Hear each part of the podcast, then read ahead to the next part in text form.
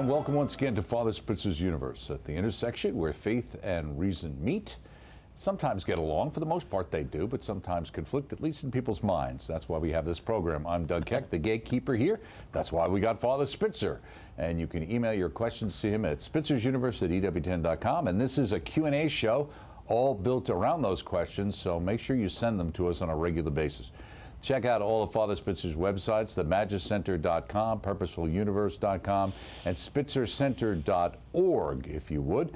And, of course, Father Spitzer's Universe is always available on our E W T N YouTube channel and E W T N On Demand page. And during the year of Eucharistic Revival, be sure to check out all of our programs on the Eucharist. Shows like Deacon Howell Burke Sivers and Father Brian Milady's series on the Eucharist, A Taste of Heaven on Earth, and Scott Hahn's The Lamb's Supper will deepen your faith in the Most Blessed Sacrament. Boy, could we use it now. And it's always free, always available, and it's always on demand.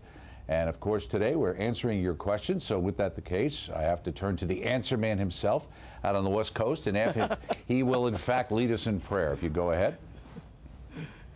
In the name of the Father, and of the Son, and of the Holy Spirit. Amen. Mm-hmm. Heavenly Father, we give you thanks for your many blessings to us, the blessing especially of this ministry and our ability to serve in it.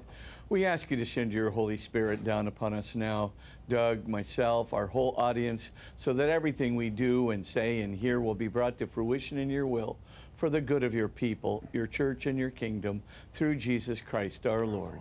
Amen. Amen. And Mary, seat of wisdom, pray, pray for, for us. Father, Son, and Holy Spirit, amen. Amen. Always uh, good to be with you, Father. So we've got some questions we've built up over some of the weeks that we haven't been able to get to, so we wanted to devote a show to uh, catching up on some of those. So you ready? Oh, great. Yes, okay, I'm good. Ready. Uh, okay. Uh, dear Father Spitzer, I love the Mass and consider re receiving Jesus in the Most Holy Sacrament the most important part of my daily activity. Where I attend daily Mass, the music is loud, ugly, and hard to bear. It's difficult to attend daily Mass elsewhere. Fortunately, where I attend Sunday Mass, the music is beautiful. How do I handle the distraction of the music at daily Mass? Do I just bear it as a penance? I don't want to stop going. This is from a Catholic in Northern California. Um, well, I would just say two things. First of all, um, there are a lot of daily Masses that don't have any music. Um, maybe you're in a very small area and you don't have a lot of possibilities uh, for Masses, but um, boy, I would try and find another Mass. Um, uh, as I said, the majority of daily Masses do not have music, or very little, so um, it's, if you don't live in a rural area, it should be somewhat easy to find. But uh, you know, my advice, if you do uh, hear it, is just offer it up mm. as you're getting ground away there, because um, I don't see really any alternative. If you don't have an alternative to the Mass, uh, you can't ask them to not do their music. So um, I'd probably just offer it up uh, uh, to the Lord, and uh, just for um, uh, maybe that uh, everybody else uh, in, the in the church is not feeling like you do. That's right, you never know, you never know. Next yeah. up, dear Father Spitzer, I lost my dear mother this year, who lived with me for nineteen years. I was her caregiver. I have been told that we will see our loved ones again in heaven. However, one priest said we won't. I pray I'll see my parents again. What? Thank you for your insight. I enjoy your show uh, with Doug very much. This is Lynn. I hope you have some good news for her, right? Yeah, I mean, Lynn, I, I don't know where that came from, but uh, you most, I mean, heaven is going to be a relationship with people, uh, you know, and, and, and of course, uh, the, the people who matter to you. I mean, why in the world would the Lord ever deprive you from seeing the people that you, uh, uh, that you knew and were close to, uh, your parents, et cetera? I mean, I just can't even imagine it. I, I don't know where that would have been found in, in Catholic doctrine, and so, uh, uh, Um, well, I mean, obviously, I think your dear mother is going to go to heaven, and I think you're going to go to heaven. I'm preaching the choir here, so uh, you're going to see her in heaven, and uh, that, that that's a definitive yes for me. So I'm not sure uh, where that priest was coming from. Uh, maybe you misunderstood something he said. I don't know, but um, really, there's no precedent right. for that uh, um, in any uh, uh, doctrine of Catholicism that I've seen. Right. Absolutely. Okay. Uh, next up, uh, dear Father Spitzer, I have a problem with thinking that heaven is strictly spiritual in nature, since as a Catholic we're taught that Christ rose from the dead, body and soul, and that the Blessed Virgin was assumed into heaven, body and soul. Can you comment on this, Virginia, talking about heaven? Yeah, uh, sure, Virginia. I mean, uh, two things to, to remember is, yes, you, you're, um, you will have a body in heaven, but it's going to be transformed, as Saint Paul tells us, uh, into a, a glorified body uh, that would be likened into Christ's glorified body, right?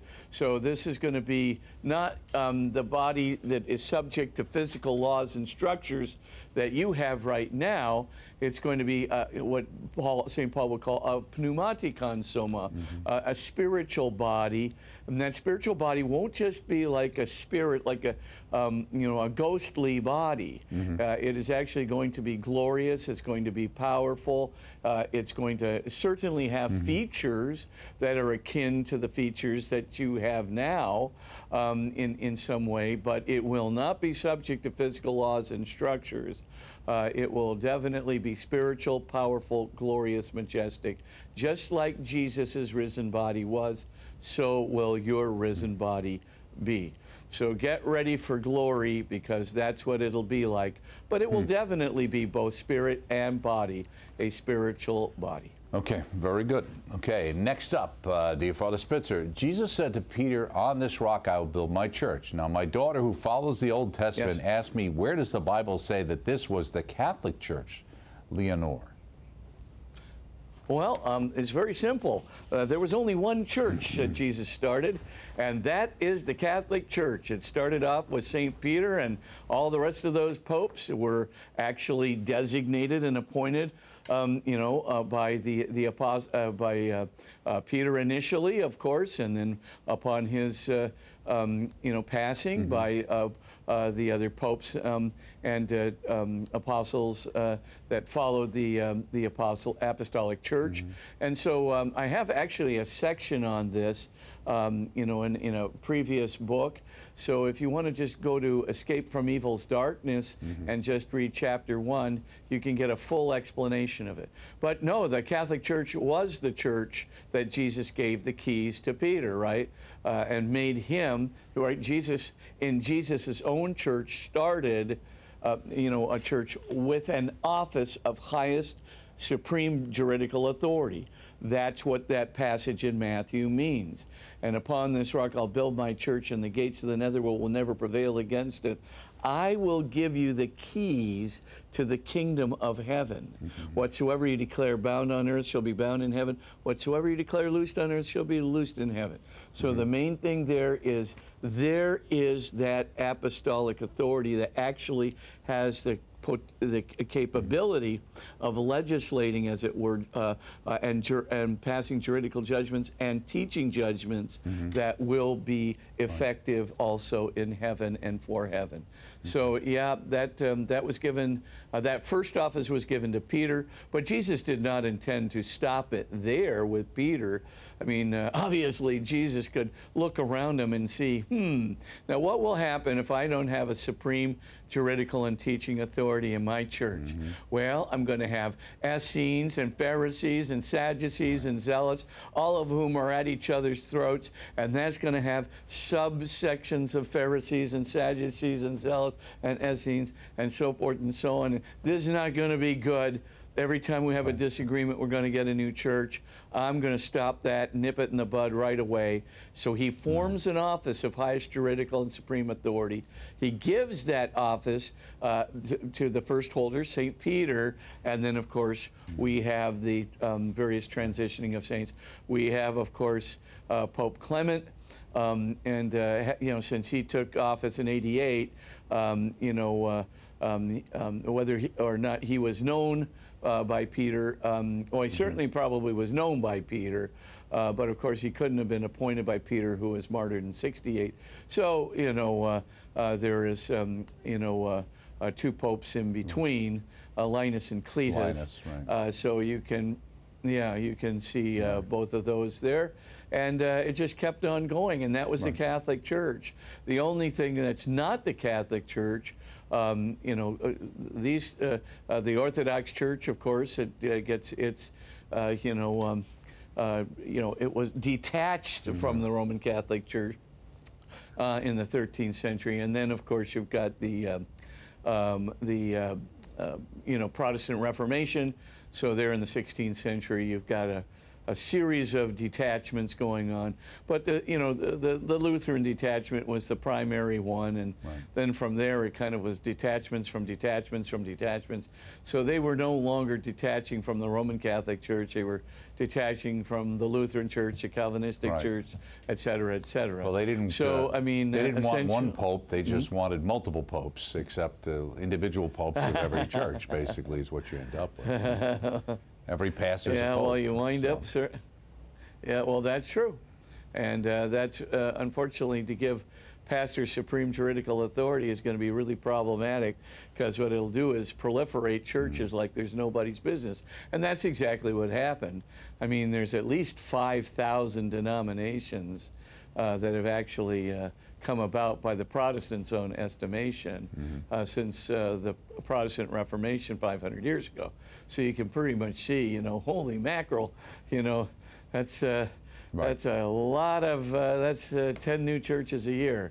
So that's and so many, so many now. It seems like the proliferation is what's called the non-denominational, which, in other words, is yep. basically a mixture or a hodgepodge of uh, particular pastors' belief systems, which, you know, might incorporate yep. uh, some Baptists, some Episcopalians, some Methodists, and basically you go and find yeah. the church that agrees with you, right?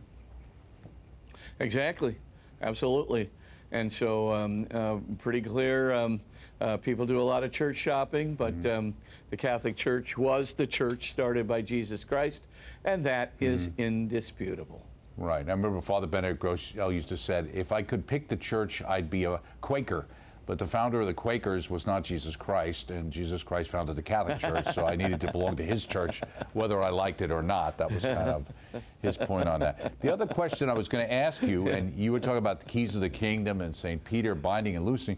Well, you know, yeah. sometimes, uh, and recently there's been some even discussions, but over the years there's always different times where the Pope will say this or say that, and people say, well, he can't change the teachings of the church. You know, he can nuance things and things like that, or emphasize things, but he can't change the teachings.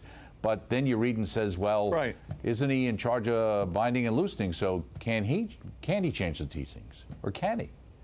No, he, no, he cannot change the, uh, the past um, uh, teachings of a pope. Mm-hmm. And of course, uh, that would be perfectly obvious uh, to him, uh, not only because it's in canon law, but because from the very beginning, of course, once, you know, um, a, an ecumenical council declared something as solemnly true, um, it's not going to change um, because that declaration is binding.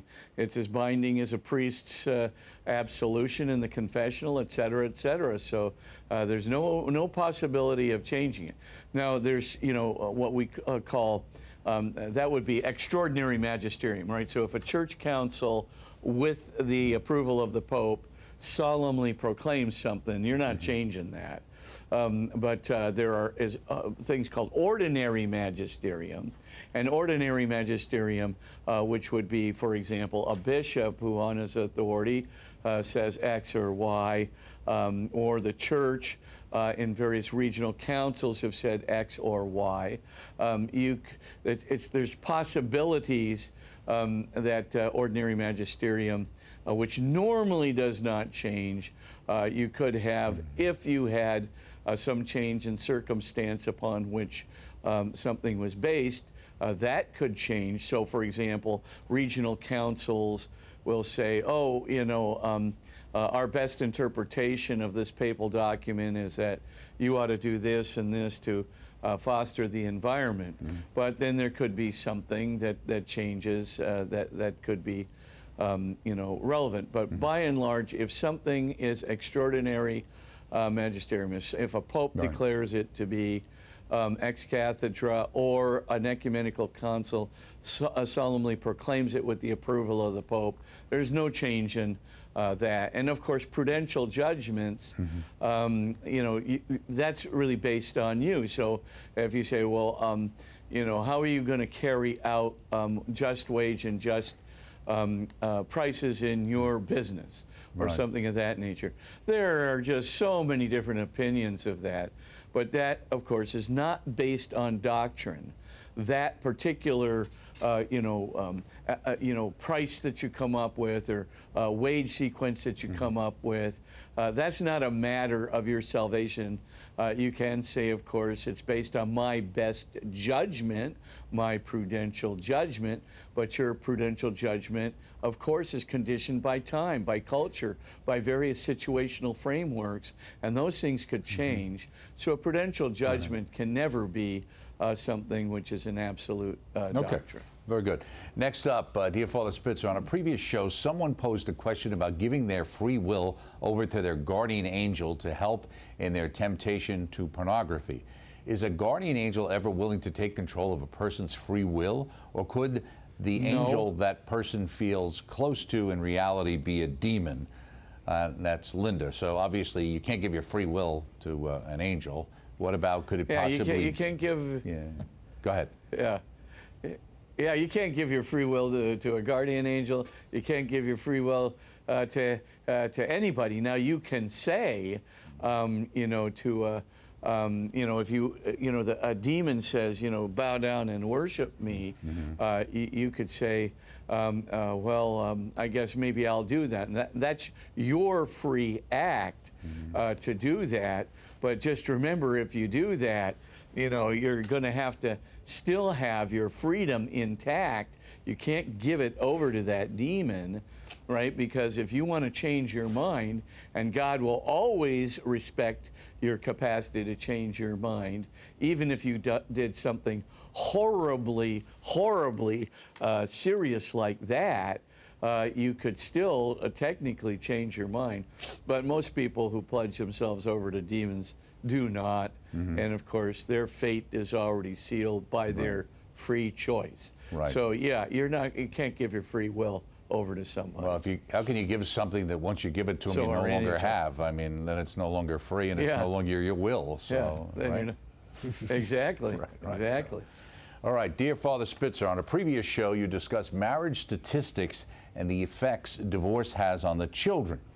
Is there a difference between children yeah. raised by a single mother in which the father abandoned the family and those children raised by a single mother who was widowed?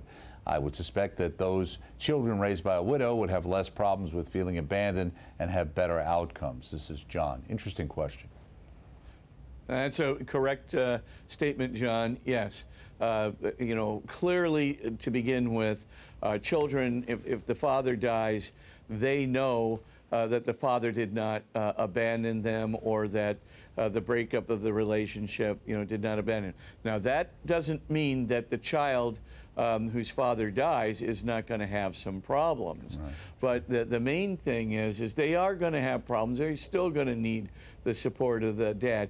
But a mother can do two things that will be very, very helpful. Say the father died in a war, an automobile accident, or something like that. Um, then uh, the child understands uh, that the father is in heaven. And the first thing for the mom to do mm-hmm. is to talk about that. Uh, you know, dad is watching out over us. You know, he's in heaven now, and, and um, you know, he's with us spiritually. And so there's not an abandonment. There's mm-hmm. you can always bring up that the dad is with us spiritually. The second thing is to have some pictures of the dad mm-hmm. and so forth around the house, um, so that the memory of the father is intact, and so that the child can remember that he was loved, mm-hmm. and of course, you know, call to mind Uh, the father's spiritual presence, and that can really, really be helpful. Right. Of course, that doesn't happen uh, in the case of divorces. Right. Okay, very good. Uh, next up, dear Father Spitzer, very timely topic. Uh, anti-Semitism seems remarkably pervasive. Do you think it is oh, yeah. encouraged by the devil's hatred of the Jewish people? They were God's chosen people, and Jesus came to us through them. Mary. Well, Mary, uh, God, uh, the devil hates uh, everybody equally. Uh, so, um, I mean, uh, uh, he's going to hate Catholics as much, and uh, he's going to hate uh, Jewish people as much, because the devil wishes uh, the destruction, the hatred, the undermining of every uh, single human being, so that they will wind up in hell. Mm-hmm. That's his objective. And so, um, uh, again, Uh, do the Jewish people, um, uh, would the devil focus on the Jewish people? If he thought he could get any advantage whatsoever uh, to discouraging people, or to have, um, uh, you know, to break up culture more, uh, to break up, um, uh, you know, uh, you know, our sense of connectivity with one another more, anything that would give him an advantage to undermining culture, undermining relationships, undermining religion, undermining uh, you know, um, a specific group of people, he will do. Uh, I mean, there's just no question about it. So do I think anti-Semitism is being stoked by him? Oh, absolutely, because I think anti-Semitism is horrible for our culture. I think it is not only divisive for the culture, but of course it, it, it takes away our, our, uni our unity of our solidarity with mm-hmm. one another, not only as a country, but also our solidarity with one another as a Judeo-Christian people. I mean, uh, he's, the devil's obviously going to stoke that as much as possible.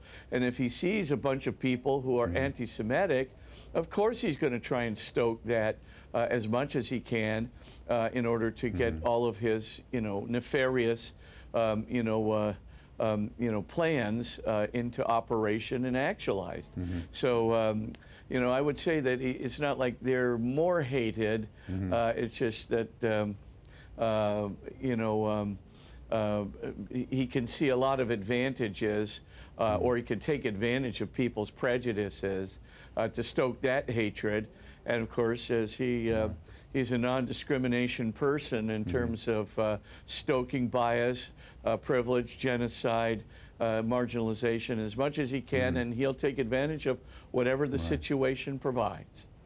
Yeah, it, it's interesting too, because you know what we're seeing uh, and, and have seen over the last year uh, is is a lot of this coming out of uh, you know the left. Uh, you know, it was kind of a, the kind of thing that, you know, the K K K and those kind of, you know, the Nazis on the right, this is kind of this anti-Semitic uh-huh. thing that's there. Uh, and we're seeing, you know, not that that doesn't exist in, in, in its subsets out there as well, especially on the internet, but you're seeing a lot of this coming out of a, a more extreme left, and, and, and in many ways, surprisingly, at least to many people who haven't been following it, out, out of universities and things like that. Where, where, where do you think that comes from? Well, I think right now, um, anti-Semitism is not being willed uh, by the universities. Mm-hmm. uh, they are uh, trying to basically Um, you know, be pro-Palestinian, mm-hmm. and so, you know, in taking a, a radically pro-Palestinian position, mm-hmm. uh, if they have to, in order to do that, if they have to marginalize the Jewish people, they are at least indirectly stoking anti-Semitism, mm-hmm. and they should not be doing that. Right. I mean, uh, you know, to, to be quite frank, I mean, some of the uh, statements that have been made on university campuses in order to promote the Palestinian cause have been uh, horribly anti-Semitic, and mm-hmm. they should stop that uh, absolutely immediately, mm-hmm. uh, because uh, the, the indirect effect of that is, is um, uh, not only going to be bad for the Jewish uh, people, mm-hmm. uh, but it's going to be terribly bad for our culture as well. Mm-hmm.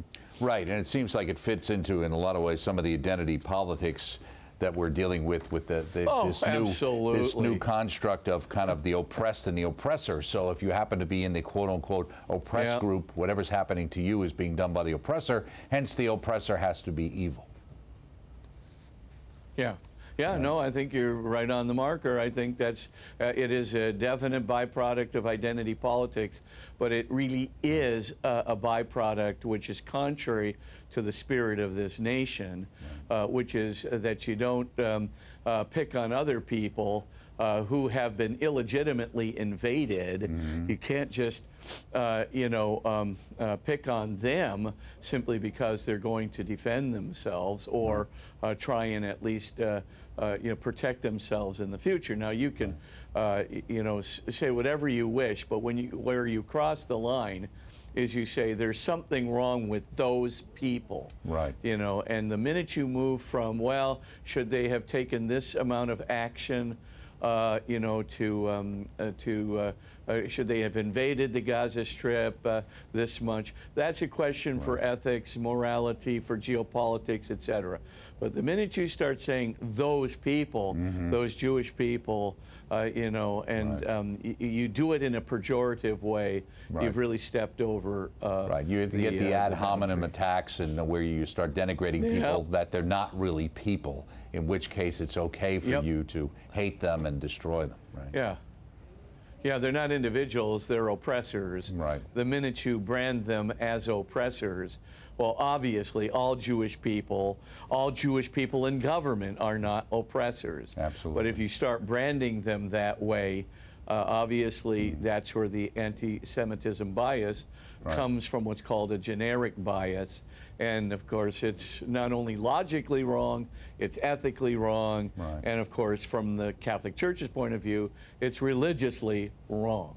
Right, and it's absolutely what the Nazis did. I remember Mein Kampf, the description Hitler came up with was Europe oh, yeah. was a big department store and the Jews were running it. So if you had problems, it was their yeah. fault. They were the enemy. So yeah, exactly. Absolutely. Yeah, okay. the, they're the oppressors, yeah. quote unquote. Next up, dear Father yeah. Spitzer, if we pray for the dead, not knowing whether a soul is in heaven or hell, can that soul come back from hell to heaven permanently? Matt.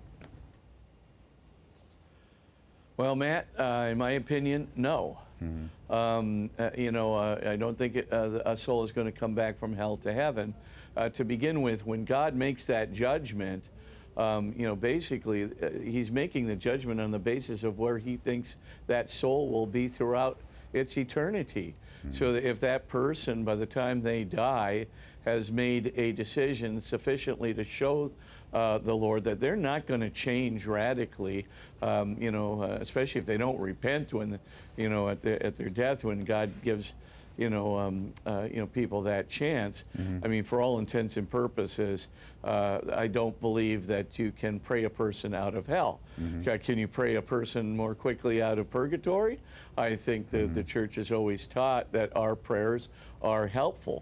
But mm-hmm. the condition needed to get out of purgatory is that our soul has to be purified. Mm-hmm. So basically, when you're praying for a person in, in purgatory, you are praying that that person will freely purify mm-hmm. himself from what is uh, preventing him from inheriting the kingdom of heaven, of being in that radically transparent, non-narcissistic, non-egotistical love relationship in heaven. Mm-hmm. There's some obstacle. What you're doing is praying that that person will freely reject that obstacle and freely move uh, toward uh, the love of, of God, the purer love of God, without that ego mm-hmm. obstacle in heaven. Yeah, because I mean, if, if, if you're going through purgation and you're in purgatory, you will be in heaven. It's just a question of how long that takes, right?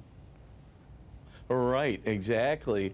And of course, it's, uh, you know, part of that is your freedom, mm. uh, you know, in terms of freely choosing to be purified. Mm. And that is a, a big deal. So, I mean, so long as you, you know, get the job done, and of course, God has put you there because you will get the job done. It's just, uh, but the, the timing of that, in many respects, is, Uh, you know, would I cooperate? Mm-hmm. Well, I'll tell you, I, I think I would be motivated to cooperate, but then I know my own stubbornness and sinfulness, and I'm not so sure I, I would be instantaneous about giving up everything that's in my little ego there. And uh, so, uh, anyway, just pray right. that, uh, that that person, you know, freely choose to enter into the purification process very, very rapidly. Okay. And that would be... Um, the main thing. But yeah. I don't think God has sentences, if you will. Okay. You know, that when you die, you're getting uh, forty years like in prison, mm-hmm. and uh, there ain't no compromise. I think uh, much of our purgation really depends on whether we cooperate it, uh, with it in purgatory or no. not. Okay, very good. With yeah. that, we're going to take a break. Speaking with Father Spitzer, answering your questions, much more ahead. Stay with us after this quick break.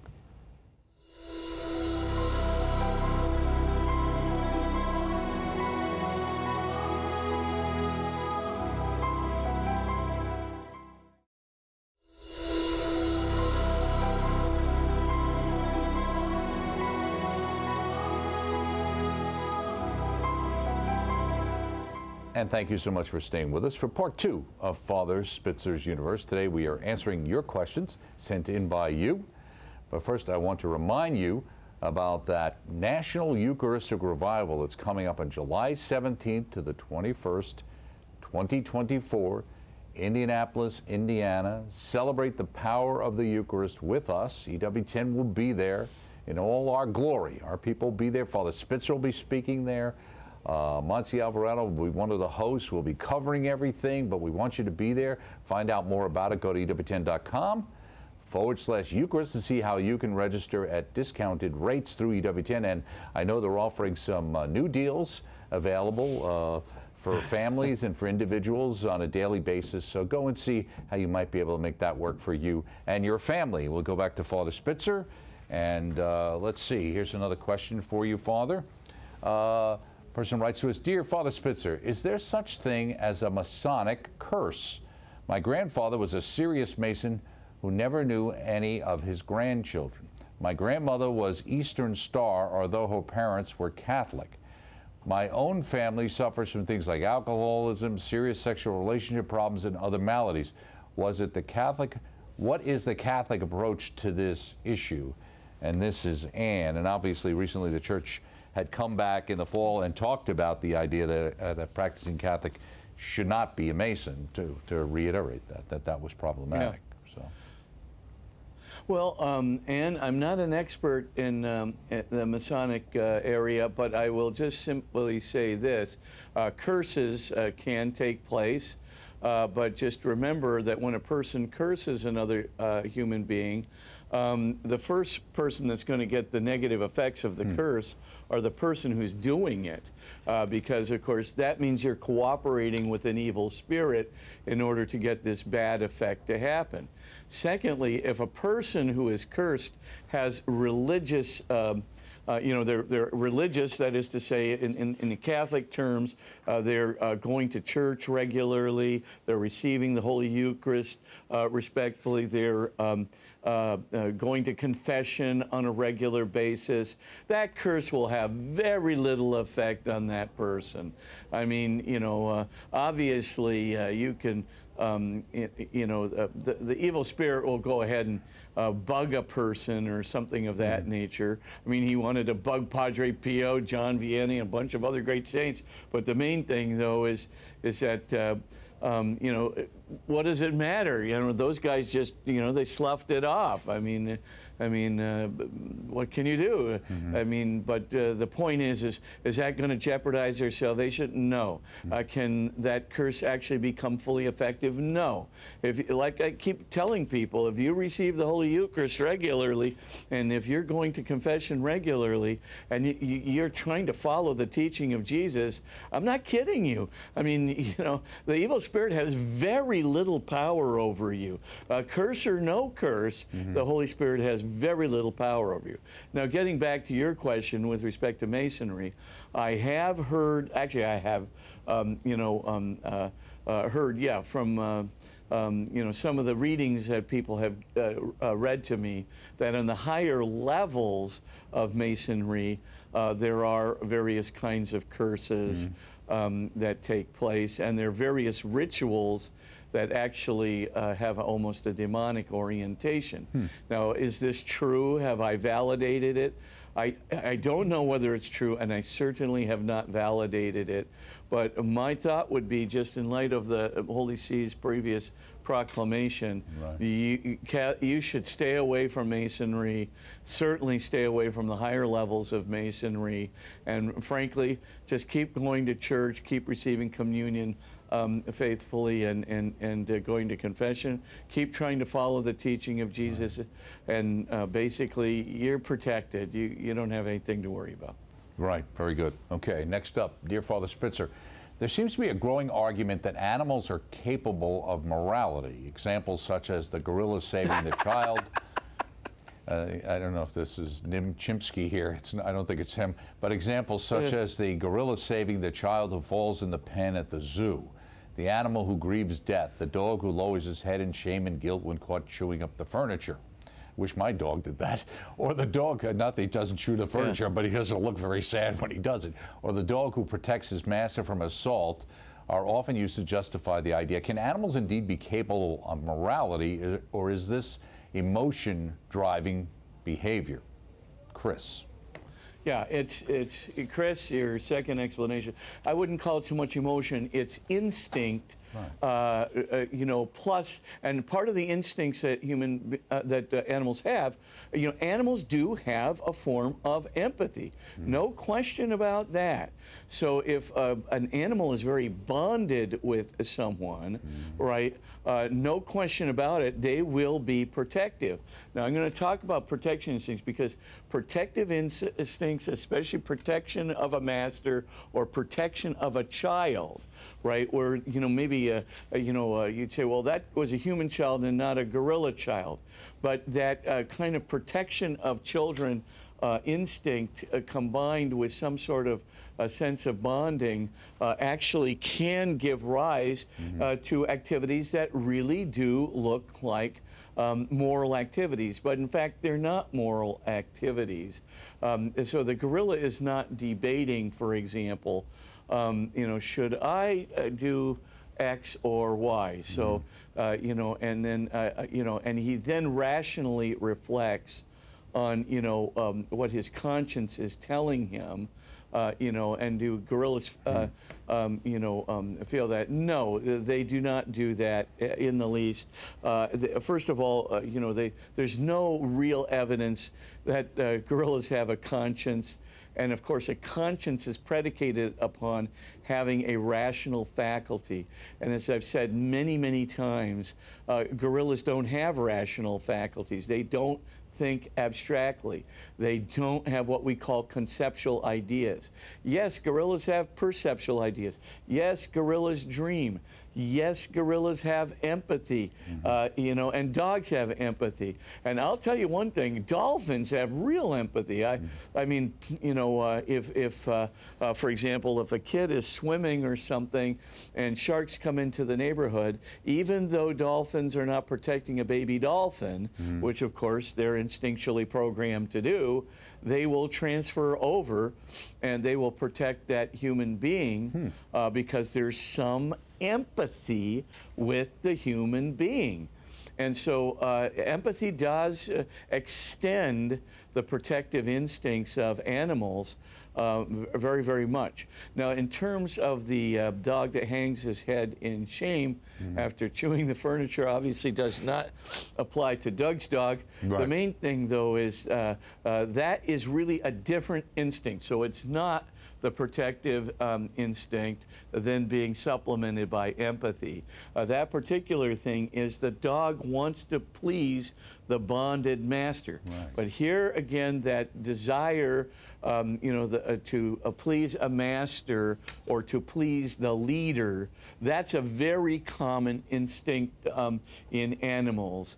Uh, you know, that, that idea of um, obeying, as it were, Um, the leader, obeying the master. Now that can be supplemented again with empathy mm-hmm. so that instead of having the leader of the pack, the dog is not, you know, finding its wolf pack sort of, mm-hmm. um, you know, a leader. Uh, he can transfer empathetically, right, because he empathizes with the master. The leadership instinct gets transferred to the human being, mm-hmm. and therefore, if the human being shows real displeasure and anger at having his furniture chewed, mm-hmm. the dog will hang his head in shame. Mm-hmm. But make uh, no mistake about it, uh, that dog is operating on instinct. Right. Uh, he's not thinking to himself ahead of time, if I chew the furniture, that's going to be a bad act, an intrinsically bad act. I'm destroying the furniture of uh, of a per, you know, that that doesn't belong to me. That, you know, believe me, the the uh, the uh, gorilla does not have a sense of, or the dog in this case does not have a sense of ego. Belong to me. The the dog or the gorilla does not have a rational faculty that can do abstract thinking. Therefore, God didn't give gorillas and dogs consciences because con the operation of conscience is predicated on having a me and is predicated on having a rational faculty. Well, without mm-hmm. those two things, why would God give, you know, the conscience can't operate? So um, to be honest with you, it's a great mm-hmm. question. but um, uh, dogs and right. um, uh, dolphins and so forth, and gorillas. Wow. Uh, they have do not have conscience. They do not have self-consciousness or ego. They do not have uh, a rational faculty, and therefore they do not and are not uh, moral uh, creatures like us. They are basically still instinctual creatures that do have a real, uh, interesting, um, you know, empathy, uh, which is a, a high level of bonding, mm-hmm. um, you know, which, uh, you know, God gave empathy to, to dogs uh, right. uh, and to dolphins and to gorillas. Well, my conscience forced me to mention, and my wife would want you, everybody to know, our dog Moose would not turn on the furniture. He's, he's a very good boy, so. Wanted to say that before I, I got home. Uh, okay. Coming up Sorry. next, uh, uh, dear Father Spitzer, the Bible does not indicate that Adam and Eve showed any remorse for sin when questioned by God. Instead, Adam blamed Eve and Eve blamed the serpent. If they would have simply acknowledged their sin and repented instead of trying to shift the blame, do you think the expulsion from the Garden of Eden would have still occurred? Dennis. Well, Dennis, you know, the expulsion from the Garden of Evil, uh, of Eden, excuse me, is the is it's basically the evil that that uh, uh, you know pervaded human consciousness. Um, you know, it, you know, it's now translated. We say today it's concupiscence, right? So this is a symbolic way of talking about the the previous relationship that our first parents had with God, that unmitigated vision, that ability, as it were, uh, you know, even in their uh, uh, primitive state, right, they certainly had a sense of God, a sense of God's purpose and conscience that we do not have today. They had a closeness to God. By saying banished from the Garden of Eden, what that means is, uh, you know, not so much, the, you know, being, you know, barred from a garden, um, which is a metaphor, but actually that we are now, our relationship with God has been um, trans, uh, well, badly changed, mm-hmm. right? Or now, you know, we're at least fifty-one percent good, but we're certainly not one hundred percent good. Our relationship with God is much weakened. We're seeing through a glass darkly, and because of all of that, uh, we are subject to, as it were, a, a, you know, a push toward sin, what we might call concupiscence, a susceptibility to sin that we did not have before. So um, uh, forgiveness, uh, that wouldn't have, uh, you know, uh, done the trick. The damage had been done. Uh, basically, of course, God forgave Adam and Eve if they did. They had remorse uh, for it. But alas, uh, you know, the rupture uh, of the relationship that uh, was once there, uh, that was maintained and continues to be maintained. Uh, you know, concupiscence still tends to be in the world. Uh, as Chesterton mm. put it so, um, uh, you know, plainly, you know, uh, original sin, I don't find that a hard doctrine right. to believe in at all. I find it the most obvious one. So, I mean, right. uh, I sort of agree with that. If we look well, around us, we it, see concupiscence. Is, isn't that much, where uh, one there. of the big mistakes people make with the, the idea of thinking that if, if that since all sin is structural, or because issues always are a matter of structure, that people are, are just not basically good. They're they're they're ta they're fine. They're the way they are, and, and it's society that warps them. So if we could just fix society, people just naturally do the right thing. And we're seeing over the last couple of years yeah. with, I think, some attempts in the law enforcement area of dealing with maybe some problems that did exist, this this pendulum swing to thinking that people just are going to do the right thing because they do the right thing, and it doesn't seem to work that way. No, it doesn't, because there, there's a confusion there between internal constraint and external constraint. Mm-hmm. An internal constraint is where not, I not only have my conscience tells me this is what I ought to do, but I'm strong enough to follow what my conscience wants. And that's called an internal constra uh, constraint. Mm-hmm. Whereas um, an external constraint is where I control people from outside. So I put some structures into place, I put some legal uh, you know, uh, procedures into place. I put some jails into place. I, you know, I put hire more police to be on the road and so forth. Let's call those external constraints. Now, the whole of political philosophy has, has been this debate, but the church is very clear on this. Our internal constraint mechanism, uh, concu you know, has been uh, sort of damaged by concupiscence. It's not been fully ruined. Uh, that would be the Calvinistic point of view, right? That uh, we're kind of one hundred percent fallen.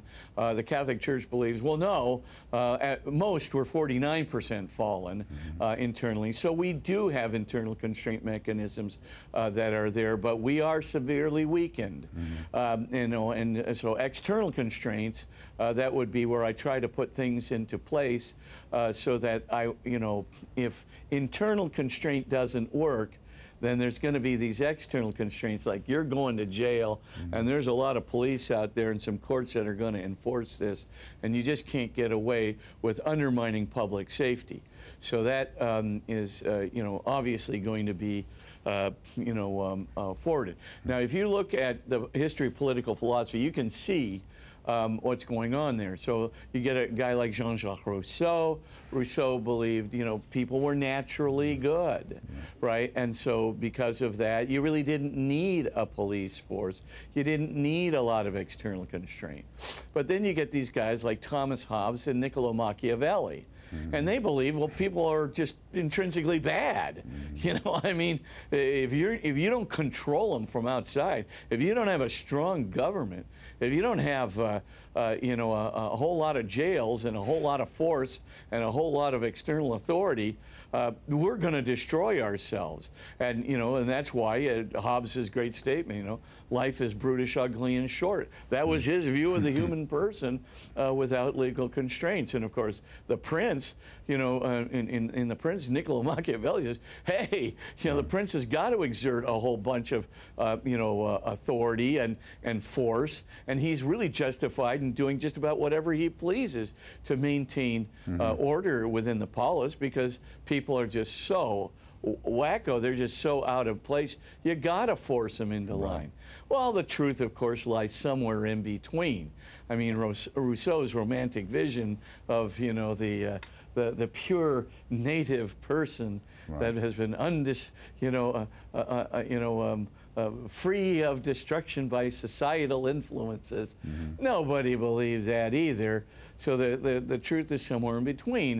Right. We have to encourage internal constraint. That's what our religion and our morality help us to do. That's what our families and our society help us to do, is to con you know, mm-hmm. make those internal constraints stronger and stronger. But at the same time, we need laws, we need jails, mm-hmm. we need police, we need external constraints, because there are just going to be some people mm-hmm. without internal constraints, right. and there's just going to be some people that just let loose too much, and they need a fear mm-hmm. that's sufficient so that if their internal constraint doesn't work, they're scared out of their mind, they'll be thrown into jail, right. and so they don't do it. Or nowadays, they just worry about getting caught. And there's, but, a, uh, and anyway. there's a consensus of society, so there's a, there's this societal pressure to mm-hmm. to conform in that in in a positive way. You know, I was wondering with yeah. uh, mm-hmm. with Hobbes, I don't know what a picture of him, but maybe he was maybe he was uh, ugly, short, and brutish, or some brutish and short. I don't know. Maybe no. maybe, that, maybe that's how his description no. came of uh, life, because he looked in the mirror. I don't know, but I mean, that's possible. Oh, I think he was. no, I think he was just one of those skeptical English guys who, who basically had a. Uh, a very utilitarian view, mm, um, you right. know, and, and uh, boy, he had a, you know, I, I don't think Hobbes, uh, you know, or, or Machiavelli believed in a soul at all. Mm-hmm.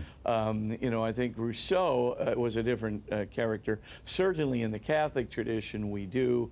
We certainly believe in a conscience. We certainly believe in free will. Mm-hmm. We certainly believe that there are internal constraints that come from our religion, from grace, from morality, and mm-hmm. from our free will. And you put all that together, and most people will pretty much do the right thing. Right. I mean, some people will swipe, you know, some erasers from the office, whatever, and things like that. But by and large, people aren't going to do major stuff mm-hmm. uh, to undermine their right. lives, to undermine the lives of their family, to undermine the lives of the people around them. Right. Um, y your laws are there for right. people who really have decided they're going to step outside so, those pro uh, internal constraint mechanisms. So, in, Father, in uh, do people still use erasers? Sorry, I used I used a classic example there. Uh, no, a, a flash drive. Sorry, okay, it's still a flash okay. drive. Okay, I was, I was wondering there. Okay, uh, next up, uh, dear Father Spitzer, abortion is strongly polarized with people either for or against, with very few on the fence about the issue. Do you think the use of graphic pictures of abortion is a valid tool to show supporters what it's what they are actually supporting and change their hearts on the issue? Helen. Well, uh, Helen, here's my view. I, I think that um, uh, graphic pictures don't do that much, uh, to be honest with you. And frankly, um, I mean, it is grotesque, it's terrible, people look away. But the unfortunate reaction, especially young people who've been tested mm-hmm. by looking at these things, their reaction is to get mad at the person showing them the picture hmm. instead of getting mad at the horrible practice that led to the picture. Now you say, well, that's transference and it's not right, but that's what they do. Hmm. So your question is, do you think that it helps? I don't think it helps that much. In fact, it could be galvanizing uh, the opposition because of the resentment. Frankly, I think the right way to do this is to prove the case, um, not only biologically but spiritually, that human beings um, are uh, not only uh, have an intrinsic uh, dignity, but also inalienable an inalienable right to life, mm-hmm. and um, and that's every human being. And the reason that they have an inalienable uh, right to life is, is because if it is a human being, um, you know, first of all, the religious argument used by our founding fathers, God created that person with those inalienable rights to life, liberty, and property.